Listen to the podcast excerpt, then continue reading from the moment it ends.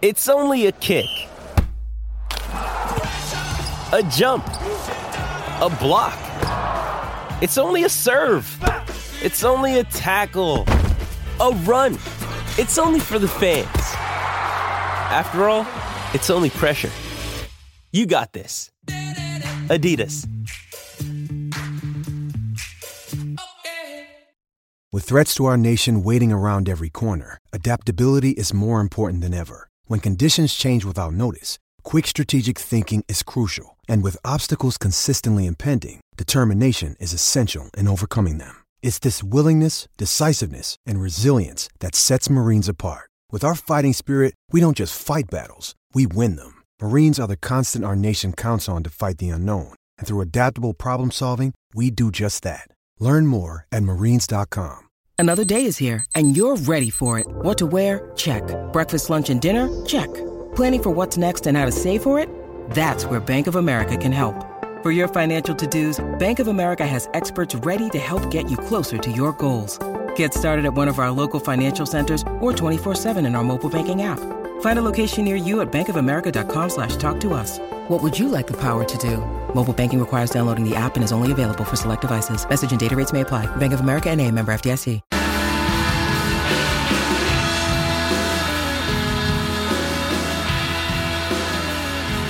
On Sunday at Lord's, England will play their first Men's Cricket World Cup final for 27 years and their first live match on free to air television since 2005. Speaking after the thrashing of Australia at Edgbaston, Eoin Morgan admitted the prospect of playing in a World Cup final seemed laughable following their abject performance four years ago. Now they're just one victory away from a first World Cup title. Standing in their way are Kane Williamson's dogged New Zealand side, the beaten finalists four years ago in Melbourne, who broke Indian hearts in the semi finals. Like England, the Kiwis have never lifted the trophy. Something has got to give on Sunday. Welcome to the Wisden Cricket Daily podcast, World Cup final preview in partnership with Travelbag, creating holidays packed full of memories since 1979. I'm your host, Jo Harman. Uh, later in the show, we'll be hearing from Kiwi reporter Andrew Alderson, who tells me World Cup fever is gripping New Zealand. But first, joining me on this sunny afternoon at the Oval is Daniel Norcross of Test Match Special fame. Hello, Dan. Hello, Joe. It's lovely to be back. And for the first time on the show, I'm delighted to be joined by the Independent's chief sports writer and new dad, Jonathan Liew. Hi, Jonathan. Thanks for having me. Hi, how's it going? Good, good. Uh, how's it been juggling a World Cup and a, and a new daughter? Um, it, it's weird. I've, I've actually covered very little of the World Cup, but I've seen a huge amount because when she's um, baby Astrid is kind of pinned to your to your to your knees, you know, and you're sitting on the sofa and you can't move. The only thing to do really is watch um, eight hours of cricket. So I've seen that that Pepe's advert probably about 200 times now. And now they've got a bit of free extra advertising as well. So it's Oh, all yeah. it's all paying off for Pepe's. If you want to send some through to uh, to Stockwell, by all means, anyone from Pepe's listening, I'm sure, they're, I'm sure they're all tuning in. Um, so yesterday was kind of extraordinary. England Mm. produced the the perfect performance pretty much when, when they needed to. I'm still kind of coming down from it a bit really. Uh, that that what it was. It was the perfect It was- performance. Everything they tried pretty much came off. Didn't It was it was absolutely extraordinary. They they they found the corporeal form of Australian cricket and slaughtered it, and then they took out the meat from the bones and minced it, and then stuck it in a, a very English pie, like a cottage pie, and then feasted on it with English condiments such as HP sauce and mustard. And uh, it was the most English day of all possible days. There was nothing. There was nothing for Australia to get any kind of pleasure from at all. Uh, their best batsman laboured over what looked an important, but in the end was pointlessly futile 86. Uh, and they then- got nutmegged. and then got nutmegged in rather humiliating fashion as the ball, I think, may have slightly clipped his groin on the way through to the stumps, possibly slowing him down by the fraction of an inch that was required to see him humiliatingly depart the scene. Um, their most exciting new prospect of this tournament, Alex Carey, got smashed in the face and was bleeding all over the pitch. I mean, it was, that was sort of reminiscent of Ponting and Harmison, wasn't it? A little Mm. bit of 2005. Uh, and it was so unexpected, really. I mean, I, d- I don't know whether it was the toss. I don't know what Jonathan thinks. I don't know whether the pitch might have had just a little bit more bite in it and it was a good toss to lose because the received wisdom was that you're going to bat first at this stage of the tournament. Have, would have batted as well. But actually, England's bowlers looked like they got a little bit more response on the pitch at that time of day than Australia did later on. It's, it's weird to think that kind of yesterday morning, as, as an England fan, like all England fans, I felt really nervous about it, Mm. especially when Australia won the toss and batted. As, as it turned out, it, it feels like it was one of the better wickets in the tournament to chase on uh, because there was a lot of movement out there at about, about 10:30, and there wasn't so much at, at 2:30. And and yeah, I think I think Dan makes quite a good point. It's it felt a really English day, and uh, in the column that I'm about to file and, and almost certainly almost finished uh, for the Wisden Cricket Monthly. Uh, I, I was talking. I'm going to talk about how it's it's felt like a very global. It's not felt like an English tournament. They've tried sort of little sort of accoutrements at the ground, but whether you're watching on telly or you're in the ground, it's, it's felt like a global tournament, especially the, the multicultural nature of, of a lot of the crowds. Yesterday felt like the first proper English day, and it, it, it felt like England's tournament for the first time. I don't know whether that's a that's a portent uh, or, or, a positive omen, or but you know, with the songs in the in the crowd, the, kind of the football style chanting, yeah, it felt like an English World Cup in, in a way that hadn't really. When you were watching on the sofa with your new baby as England lost a couple of games in succession. Were you did you feel like this was heading towards a calamitous end, or did you have faith that England would pull it back? Because it's not just that victory yesterday. If you see this as part of a part of a trio with the win against India, the part of New Ze- the win against New Zealand, and then uh, against Australia, three extraordinary performances to pull out under pressure in the way that they have. Yeah, I mean, one of the things about covering lots of different sports is you you get acquainted with lots of different flavours of English World Cup disaster, and uh, you know whether it's football or rugby union or rugby league or uh, or even the, the World Cup of darts which uh, in which England once got knocked out in the second round by Spain. This is this oh my word! Phil Taylor. If there's one sport you expect England to win a World Cup in, it's Phil Taylor and, and James Wade, world's number one and two, uh, and they lost to a pair of Spanish amateurs. One of whom was, was nicknamed El Dartador. he's actually not bad. He's uh, he's become a pro since. He's, he's pretty good. But you, you you get used to England screwing these, up and you kind of recognise you, you recognise the the signs. You can read the runes and had this been a regular World Cup tournament, six or seven game pool stage, that's how it would have ended. But in fact, the elongated nature of the group stage allowed them to have a big dip and then build up their momentum again. And so here we are. And uh, you wrote um, that only in a cricket World Cup could a could a player tear his hamstring and recover and come back to play a lead role in the tournament. And that's obviously Jason Roy has done that and uh, was just incredible yesterday, wasn't he? Because yeah. he started in quite a measured way. We were saying this before the start. Fifty for none after ten overs is actually quite slow by England standards. Uh, and then having settled himself in, just launched himself at the spinners, didn't he? They're never fifty for none. They're they're either you know, thirty-five for four or they're 75 for none. So it was almost like they found plan C. Uh, they bypassed plan B, which was completely useless, and went straight for plan C, which is what everybody's been after. And it was it was really measured. It was really clever batting. That first 10 overs, when you've got a target of 224, especially with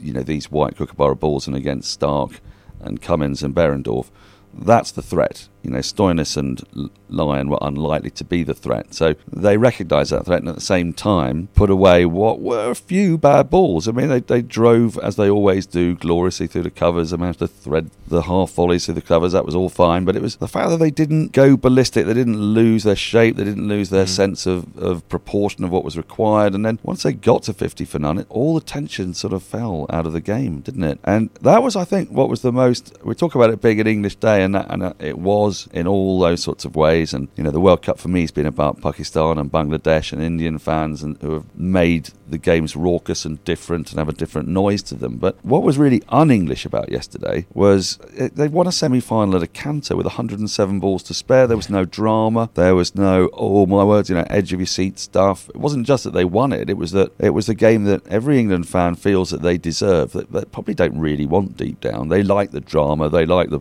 plucky losing. There's something the, a bit unsettling about, well, it was, about it. It was unsettling. You know, at halfway, I'll tell you now, that in the commentary boxes, uh, people like Michael Vaughan, everybody really was saying 250 will be really hard. And when they kept them to 223 as well, that's England are on top, but. Mm.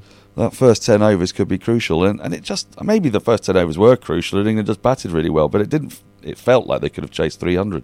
Yeah, it, it was too perfect. I, I don't want to be kind of Downer McGee here, but there were kind of shades of 2004 Champions Trophy semi final, and the the suspicion is that they're going to get Ian Bradshaw big time on Sunday. So who's who's the Ian Bradshaw? That's what kind of a, a Matt Henry coming in at number nine for New Zealand. Mitchell yeah, Santner maybe. Yeah, so it, it's all it's really yeah. all set up for Santner to win it with 43 off 70 balls. Yeah. So well, I I don't think New Zealand will be pushed over in the way that Australia were. New Zealand have come out on top in what four really close games, which they easily could have lost. They've won.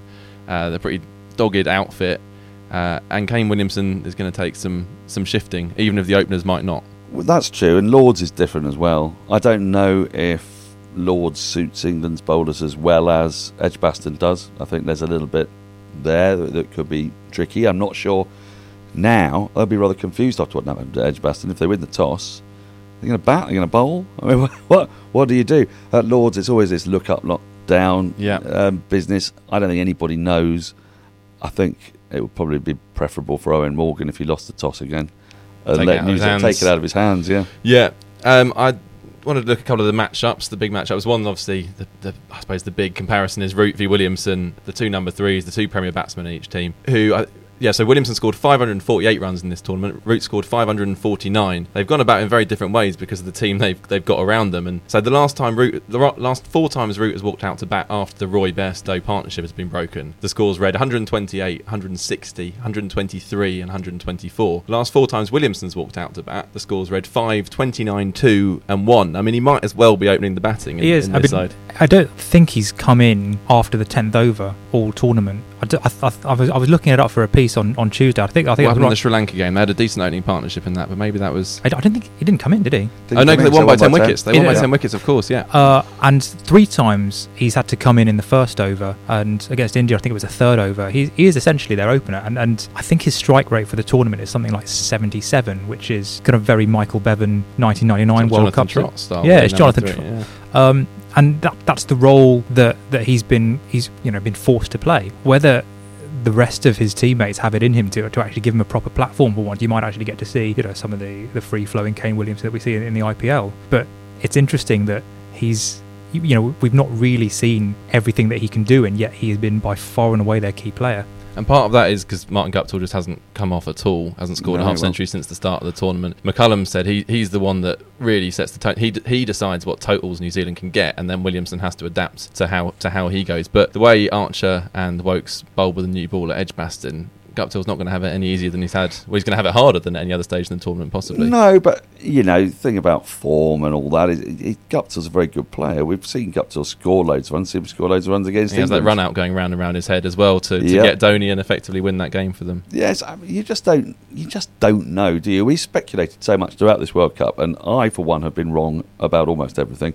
I was wrong about the likelihood of the pitches yielding loads of runs. I was wrong about uh, the West Indies, who I thought would push for a place in the semi-final. I've got the other three right, but I didn't. Have, weirdly, I didn't have Australia in my semi-final lineup. So I was, Quite a few I people was- didn't. Oh well, right. But I was wrong about Australia. I was wrong about the West Indies. Wrong about pitches. I've been wrong about what you should do if you win the toss. It's just the So who's going to win on? Uh, who's going to win on Sunday? I, I think there's still time for India to come rocking back.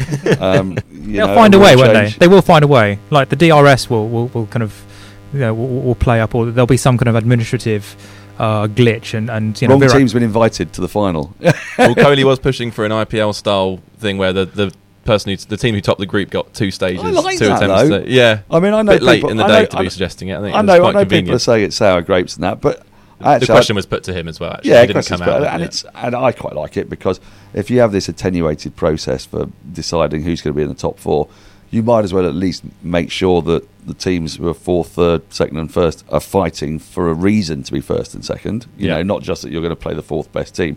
I like that as a, as a method, but I, I just think this whole tournament has been surprisingly unpredictable. I think we thought that Sri Lanka were abysmal, and, and they probably were, but they came surprisingly close to qualifying. I think we thought that Pakistan were hopeless after a couple of weeks, and actually, once they realised what their best side was, they then went on a winning streak, won the last four. We thought New Zealand were really good, and then they went on a massive and then we losing streak. very good. We thought England were hopeless, and then there was no way that they could beat three the, the teams above them, and then they have done that with, with some ease, in actual fact. Hmm. So I don't know.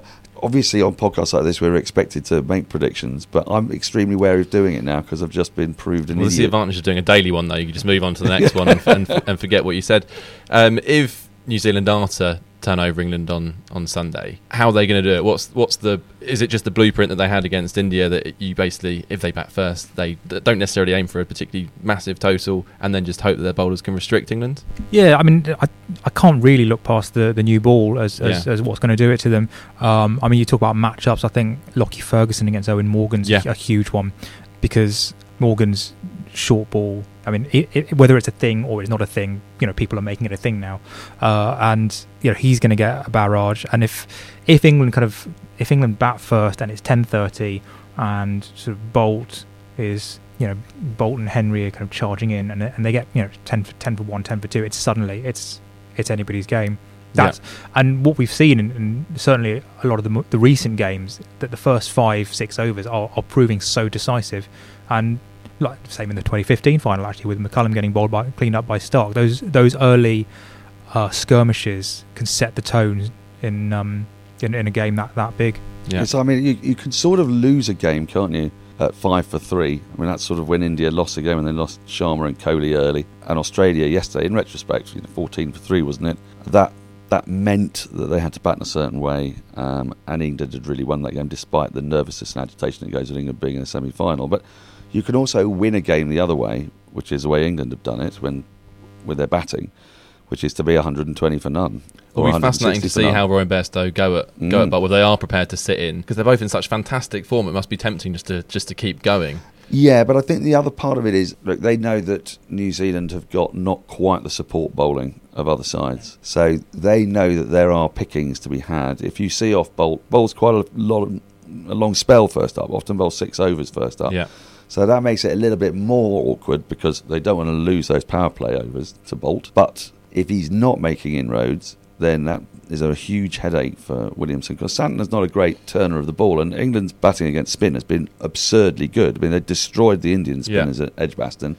Uh, I know Steve Smith's not the perfect example, but Lyon and Smith yesterday, when Lyon came on his first ball, Yeah. Roy hits him for six. There's no looking at him. Uh, he's hit Steve Smith for three sixes in a row. And the first one was nearly caught at long on. It didn't stop him. So there's a fearlessness about the way they they'll play Santner as well. And then Jimmy Neesham. You know, so the batsmen have actually got more of an incentive to dig in in a curious kind of way against Boult because they know what's to come. I think Ferguson is key in, in that, as, as you say, that, that Morgan matchup. Also, when England beat New Zealand in the group stage game, Ferguson wasn't fit for that game.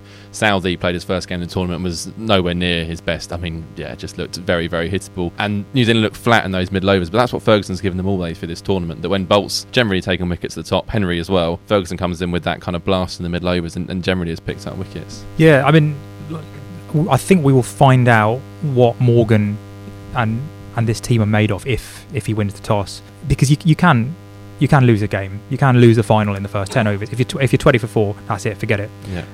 But equally, you win the toss, you bat, you score three thirty, you, you win. And if if that's what they if, if that's what Morgan does, if he wins if he wins to bat first, the safe option is to put them in, see what a good total is, Yeah. and then try and chase it. If he if he if he wins the toss and says, "All right, go out, get three fifty, and and win the World Cup," we'll we'll kind of know that their you know their they, their fearless attitude is, is is something that they're prepared to carry through into a World Cup final. That's that's really the test of it, isn't it? It is, and and it would be consistent to, to say we're going to put the runs on the board with what England have done for the last four years, and, and Morgan does does stick to his mm. guns generally. I mean, it, it, he a lot of it's not just hot air with Morgan; it's it's thought through. I also think that there's it's easier to be fearless, weirdly, in a final than a semi-final because I think for the England players, this is about ful- fulfilling your potential. Was to be at Lord's, was to go through the whole journey. Um, there are other bits that go with that, like free-to-air television, it being on Channel Four, and all that sort of stuff. Once you're at that final, then I think it's easier to convince yourself to go for it. The fear is going to come in in a semi-final, and I think they got a bit fortunate that Australia won the toss. They got those wickets, and that meant that they didn't really have a chance to be tested, their, their fear to be Mm. tested.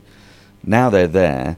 I think they'll say to themselves, "Well, look how we chased that down. You know, we did that through aggressive batting after the first ten overs. Um, we got there before against India by really going for it at Edgbaston and taking out their their spinners. I would be surprised if they don't come out and, and go hell for leather on Sunday. I was interestingly, I was talking to Steve Waugh earlier earlier this week. Massive name drop there. um, but he, he was talking about the '99 experience because obviously they came through an incredibly draining semi-final uh, against South Africa at Edgbaston, and he was saying that rather than it kind of mentally tiring them out, they felt so much relief at winning that semi-final. And South Africa, I think, had beaten Pakistan sort of 11 times out of 13 previously. They think, right, well, with we're actually through the tough part now getting getting here was a tough part, and now all you got to do is just play play your natural game. And it took a lot of the pressure off coming through the semi final, and they could they could go into that final against Pakistan with a kind of abandon, a professionalism, you know, that that had been lacking, I think, in, in the sort of the slightly sketchy progress to the Mm. final. I said at the start of this tournament, slightly tongue in cheek, that the worst thing that could possibly happen is that England arrive at the final having not lost a game all, all tournament. Uh, and actually, now I feel reassured by those those blips against Sri Lanka and Australia, and obviously Pakistan Yeah. earlier. That it feels it feel. I mean, this could all be people to be absolutely wrong, but it feels like they've kind of got that out of their system. Yeah, well, there have been different losses, which has been really helpful as well. They've not lost in the same way each time. They lost to Pakistan really through poor fielding. I mean, they let Pakistan get just 20, 30 runs too many. And even then, when they were chasing it, they probably should have won. They lost wickets when they were closing in on the chase. So they were they would have come out of that game not feeling too bad. Because you know, if you, we catch our catches, if we you know actually field the way we can field, then no side's getting that score. Then against Sri Lanka, they lost through timorousness, through not approaching that target with anything like the verve and gusto that they have for the last four years and for the other parts of this tournament. So they're able to say to themselves, well, that was a bad idea. Yeah. So you've got a different lesson to learn. And then against Australia, well, sometimes there's not a lot you can do. If someone fires in in swinging Yorkers like Stark did at Stokes, um, you know, the short ball that got rid of Morgan, he wasn't scared of it. He just just too big at him and went too fast. And Sometimes you give credit to your opponent. And you also say to yourselves, well, we didn't, when we had the new ball, we didn't bowl full enough, so we didn't make the best use of the conditions that we had. So, you, do you know what I mean? There, there's, there's different learning Yeah. points, and they've got a muscle memory of what does work. So I think they'll have a great deal of clarity of mind. I just note that all of this time we're talking as as if it's it would be a good thing if England win the World Cup, and I sort of understand why from our listeners' point of view. But I also think that for a lot of the country now having got to this final, being typically English, it's not really about winning anymore now. They've, they've got the final and they're up against New Oh, Zealand. it is now. Some If people England just suddenly New- realising there's a Cricket World Cup going on, though. if you lose to New Zealand, though, that that is not humiliation. And sport is really about the avoidance of humiliation, in my experience. You know, if you support a football team and your huge rivals, or let's say you know you're Sheffield Wednesday, you, you don't feel too dreadful if you lose a, a cup final to Walsall. You feel absolutely devastated if you lose to Sheffield United, and you can't bear it. And similarly, if England were playing against Australia in the final and lost, that would be Yeah. unbearably painful. But sort of losing to New Zealand, I That's mean- why they could lose. That is why they could lose. Yeah. But also it's why I, I don't think English fans would, would go, oh no, we've blown our chance, and then be racked by it forever. English because- fans perhaps not, but we do want these these new fans who we're apparently getting, and a Well, few might tune yeah. into Channel Four. They're not going to remember England losing to New Zealand. They might remember England winning a World Cup final. They're- they're- yeah, that's if we honestly think that one game. What do you think? One game of free-to-air television is going to transform the landscape of uh, let us cricket believe, watchers. Dan. Let us believe. okay? I don't even know what. I mean, I, I can't remember the last time I've wa- I saw anything on More Four. Have you seen More Four? Like that, that's where they're switching Yeah. to More Four when the the, The Grand Prix the. Grand yeah. Prix starts. Are people going to switch with them? I, most people just sort of most people just kind of go and make a cup of tea and forget about it, right? I guess it depends. I don't, what time's that happening? I guess it depends a bit about- on the match about one situation. o'clock. Okay. Well, yeah. there, there's an argument that so, sorry, I mean, what one one part there's an argument that on a global perspective, the best thing that could happen is, is for New Zealand to win this because if if England win, it will be I think one, two, three, like six, seven tournaments in a row that have gone to one of the big three, and for for New Zealand, who are uh, of the kind of the, the 10 full members of the ICC, the smallest by population, to, to not just reach two consecutive cup, you know, World Cup finals, but to actually win one would be an incredible shot in the arm. It would be an incredible two fingers to, to the big three, and it would in many ways be the, the best story of all.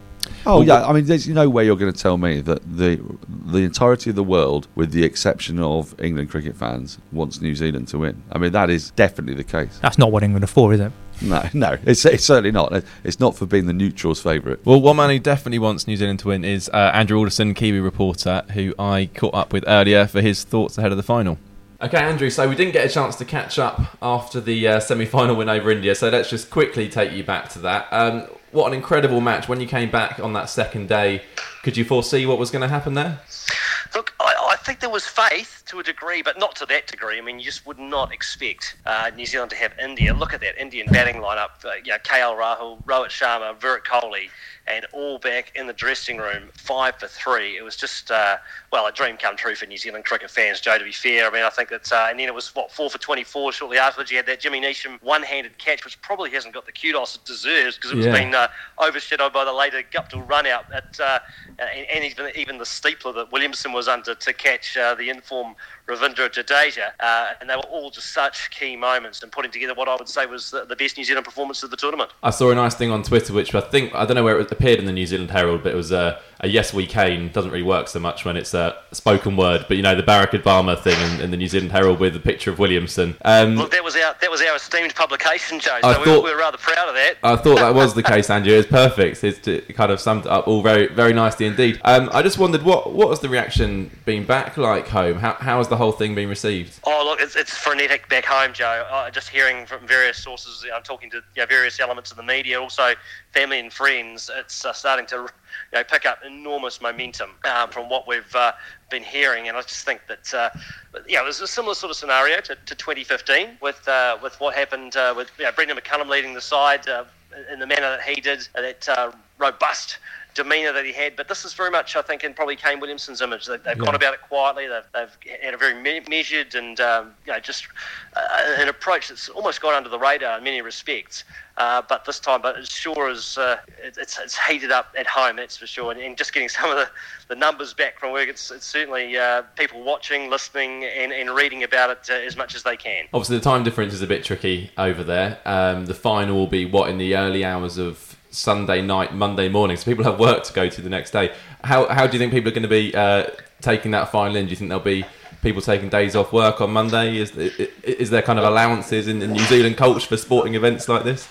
Well, it's funny you should mention it. There's been quite a big trend actually already, and there's been a few stories on, of uh, employers basically saying, "Look, don't worry about coming to work too early uh, on the Monday. Brilliant. Just to make, make sure that you uh, you enjoy it and uh, just soak it all up." And I think it's a great attitude. Really, it's the it's a bit of a one-off occasion, and, and, there's plenty of cricket fans in New Zealand, and there's plenty of uh, sports fans in general who tune in for the cricket, who perhaps don't watch it all the time, but like to, to dip in and out. And on this occasion, they'll be dipping in, but they'll probably need some cheese on toast. They'll probably need to boil the kettle uh, and make sure, or you know, at least get some coffee in them and make sure that you know, they get the duvet. Bring maybe bring the duvet out to the lounge and and tune in. With the All Blacks obviously dominate the sporting landscape in, in New Zealand, and, and rugby is the number one sport. But when the cricket team does something like this, does a World Cup final in cricket can it compare to a Rugby World Cup final? has it engaged the, the country in the same manner? Oh, I would argue almost more so, Joe, on really? this occasion because it's a rarity. Yeah. It's a rarity. Yeah, cricket is the summer game, rugby's the winter game in New Zealand. Rugby's the number one game by some distance, but it's the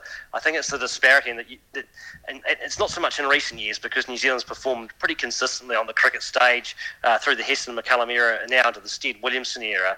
But I still think that there's an expectation with rugby that it will happen regardless, whereas this is almost seen as a, a, a, a real bonus or a, reward in, in, in, many ways for sports fans that, they, they've managed to, to get into this final and to do it back to back World Cups is. Uh, is pretty uh, is pretty extraordinary. So I think there's there's certainly um, you know being reflected on in in in in, in, in great spirit. Uh, one of the lovely things about World Cups is it can kind of catapult sort of everyman cricketers or unknown cricketers to another level of sort of of stardom. Are, are people like Jimmy Neesham and Lockie Ferguson are they now getting coverage across the press in a way that they never would have done before. Look, I think that's true too, and that, uh, that, that, because I think each of these players pretty much performed in some capacity to get them to this point, and they've you know established themselves in the team. They perhaps even before the start of the tournament weren't established if they if they hadn't come into some form. But, but those are great examples of players who've pulled their weight and, and, and probably got the team to where they have. And I think it's the case too that you know there's, there's a wiliness, there's a tenacity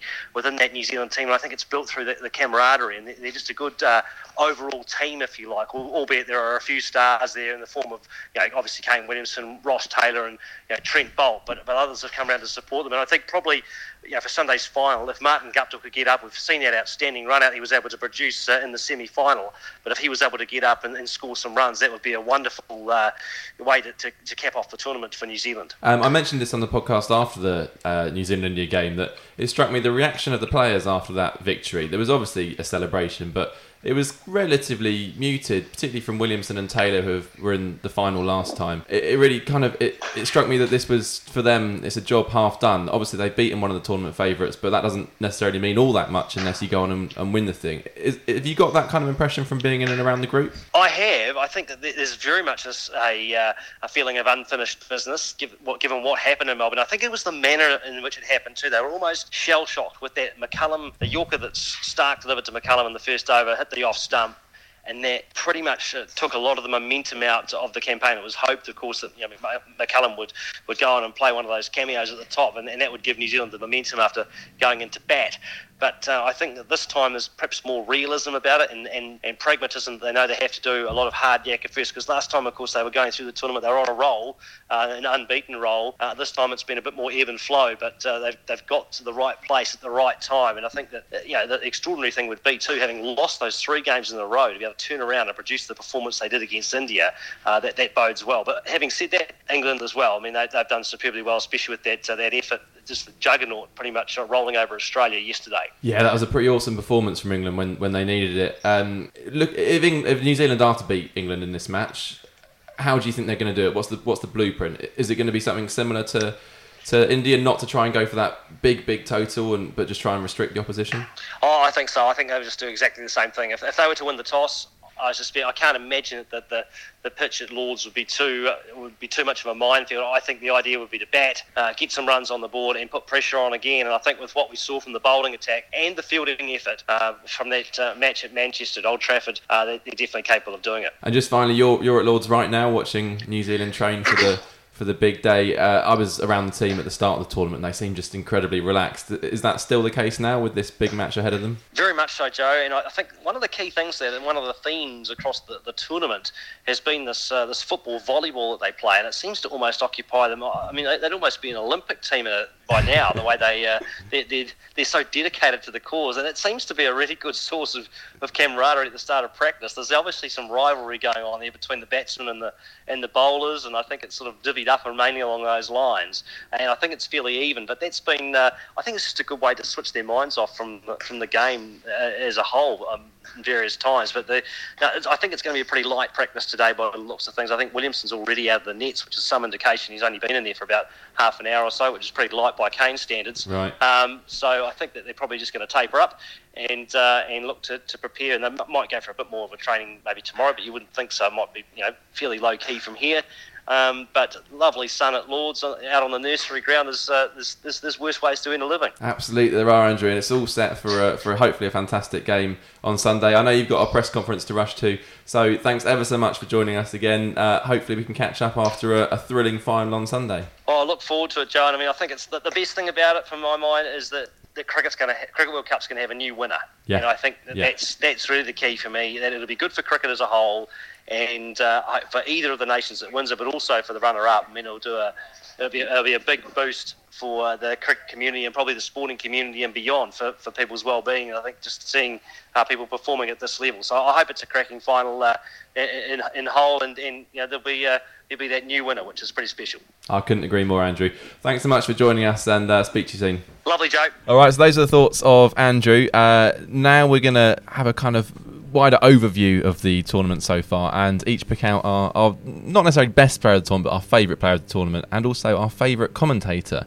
Uh, Dan is not allowed to pick himself uh, for this one. These, it, these are the rules. have you been doing it Dan? I've, uh, barely. Yeah I would have drifted probably but you wouldn't have noticed it. Because you, you'd have watched TV won't yeah you? Yeah, it's all on, all, all, you know, there's vision these days. They, they do it with pictures uh, yeah. and you actually, you actually see what's happening even though you're not there. It's so, so these aren't real commentators are they? They're just commenters because commentators have to tell you what's really happening.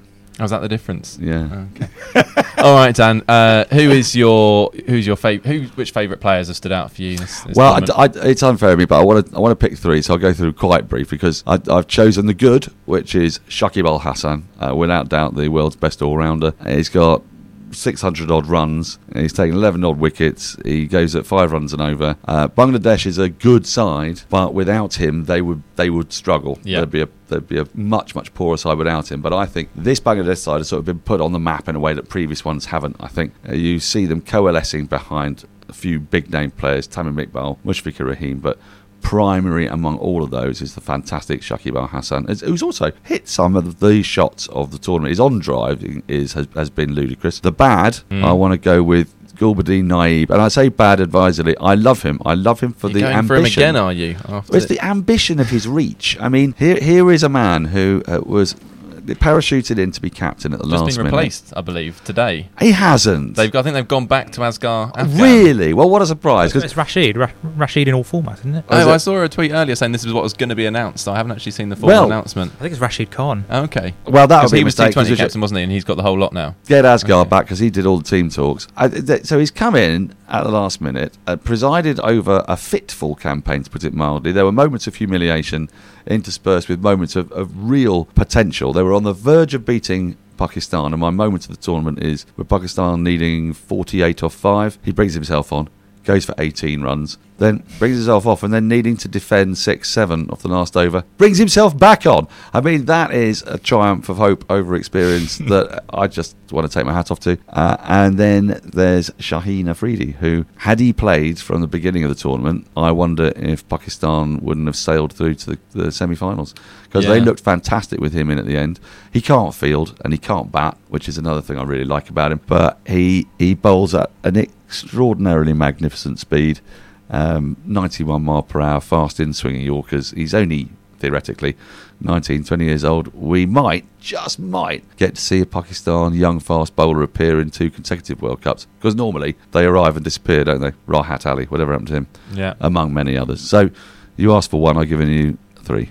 And your commentator? Well, there can be only one, Jo. He stands head and shoulders above the rest as he dissects the conditions, the moon, the stars, and the sun in perfect coalition, as he, along with Bryan Waddle, has been the voice of New Zealand cricket. If you tell me which Welshman that is, it's, of course. That's not a bad Jeremy Coney. It's not a bad Jeremy Coney, Jo. Not bad. Yes, I absolutely love him. A fun managed man to work with, he- presumably. He threw away the word velocipede the other day. He was describing somebody running between the wickets, and he said, "A noted velocipede," and then continued talking. I mean, it, he described one caught behind as looking like Boris Johnson ushering a flock of geese into an abattoir. I mean, th- these are metaphors and words that are just uh, beyond beyond reproach. And he's the loveliest man to work with. He's a very intelligent, um, erudite chap, and he's got beautiful voice and beautiful use of language. And I adore him, and he should be on every broadcast of all things. Yeah, he sounds like he'd be very good on the telly. He wouldn't waste Um, his talents on the television. Uh, Jonathan, your your player and commentator. Uh, I'm going to go for an Asian player as well, actually. Uh, Bumrah, Jasprit Bumrah. Yeah. Uh, I think he's he's so compelling. He's so good to watch. Uh, it's been a tournament for. I mean, people talk about the low scores, relatively low scores, whether it's conditions or pitches. I think we're we're actually in a golden era of, of fast bowling, and, and some of the fast bowling has been just like as- astonishingly good. And Bumrah, I think, you know, just about at the top of the pile. I mean, he's got he's got this kind of this quality to him where, uh, first of all, he's he's not just one great fast bowler. He's he's three. Mm. So he's a brilliant new ball bowler. He'll he'll extract whatever movement there is. He takes wickets with the new ball. He comes back in sort of the middle overs, bowls back of a length, and dries up the runs. And then and then he comes back in the death overs, and he and he's, he's got this incredible array of, of bouncers and, and yorkers and slower balls. So he's he's got everything, all the attributes. But what what he also has now, which maybe he didn't have two or three years ago, is is the aura. And I- and I, I, I never saw Joel Garner play live in the flesh, but, but when people talk about Joel Garner as a one day bowler, he had the, when, when he comes on to bowl as a batting side, you would think, let's just see him off. And Bumrah, and, and I can't think of many other bowlers in world cricket today who, you could say this about. When Bumrah comes on, you go, let's just see him off. Yeah. Like three off the over and no wickets is, is a decent result. Like even when Stark comes on, you think, you know, you think you're going to get one to hit. Uh, who's probably his, his closest rival in terms of an, an all format fast bowler. And you know, and it's it's the weird action and it's it's the kind of the, the, the weird hoppy run up. He's he's a star. He's got star quality. It feels like teams are almost now seeing him off at the death, which is which is a ridiculous place to find yourself in because they just can't hit him. So they- as you say, they- they'll take four or five singles in the last five overs and instead target other bowlers instead, which is extraordinary place to, to find yourself. I think your Garner analogy is perfect. It's exactly what it is. I did see Garner in the flesh, and it was a case that you just you always looked at the number of overs he had left and go, well, two and a half. We get two and a half and over off that. It's slightly different because it's different times, but in terms of Bumrah, you're doing much the same. You double it, I suppose. If you get five and over, if you can get your bat on it and get through for singles, you don't ever in your mind's eye know how a batsman's going to hit him for boundaries, do you? You can't see the ball that Bumrah bowls that goes through a boundary. You only hit a boundary off Bumrah if he lets you. And he, I mean, he would have taken a lot more wickets in this, in this tournament if it ha- wasn't for the fact that, as you say, teams are seeing him off. What is his record? So he's taken, even so, he's taken 18 at 20 and a comedy of 4.41, which That's when he's bowling stupid. pretty much all his overs in the power play. Mm. Uh, that's And at the- and at the back and, end, the back yep. end, that's pretty extraordinary. Uh, and your commentator, Jonathan? I'm going to go for Brendon McCullum. Uh, out, out of my kind of hundreds of hours sitting on the sofa in front of the telly, he, I've I've actually quite enjoyed the the, the the telly coverage, and it's not often you can you can say that. Obviously, it's the, the kind of the ICC's pooled feed, and, and you often Yeah. get kind of a mishmash. uh, But they really, I think, up their game this time.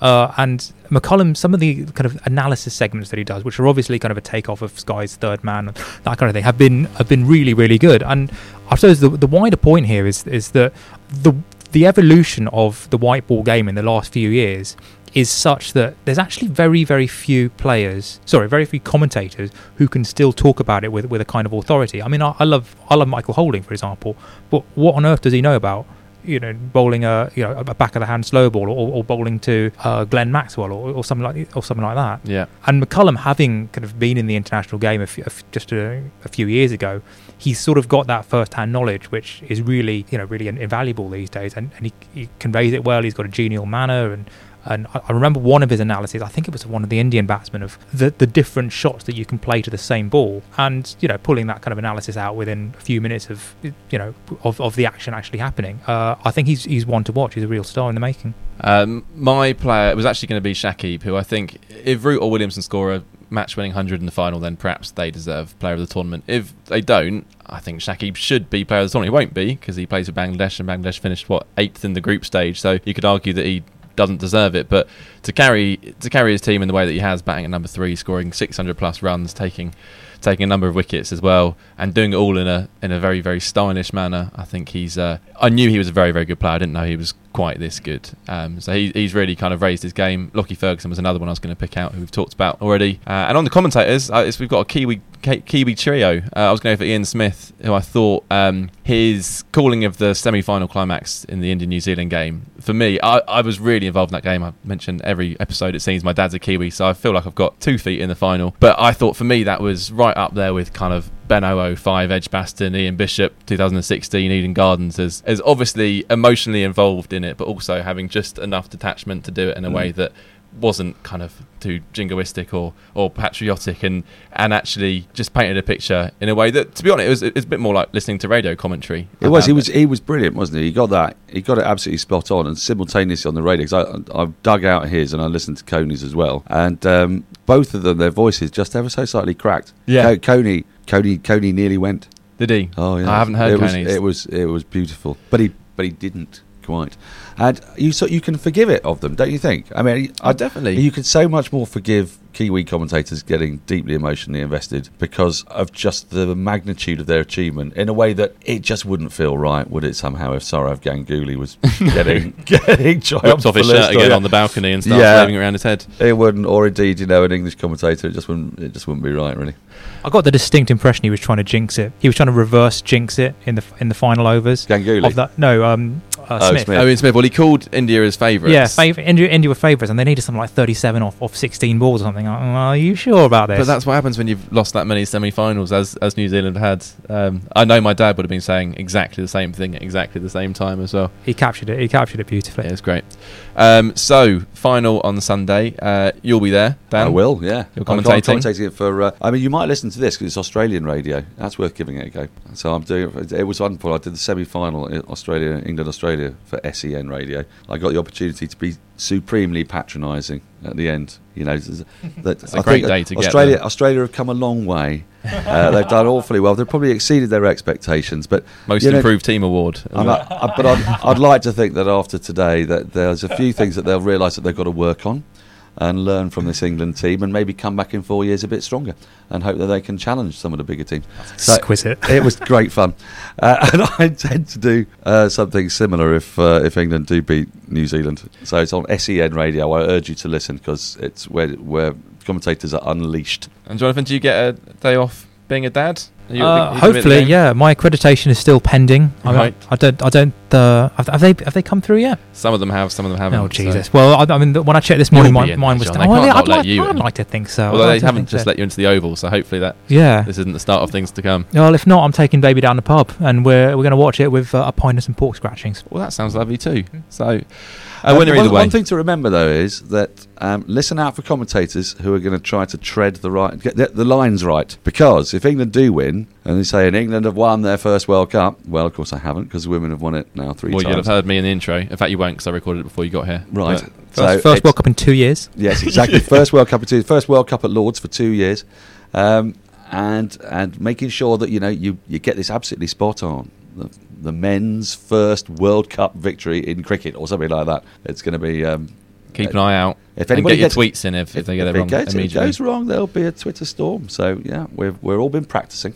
Okay, well, I'll be back on Sunday with Phil Walker uh, and whoever else we can get our hands on at Lord's to look back on the World Cup final. This has been the Wisden Cricket Daily podcast in partnership with Travelbag, creating holidays packed full of memories since 1979. Thanks, Dan, and thanks, Jonathan, for joining me. A Very pleasure. Much Thank you, appreciated. uh, uh, the Wisden Cricket Weekly podcast will be continuing beyond this tournament, including regular shows during the Ashes. So do subscribe on Spotify or any of the usual platforms if you haven't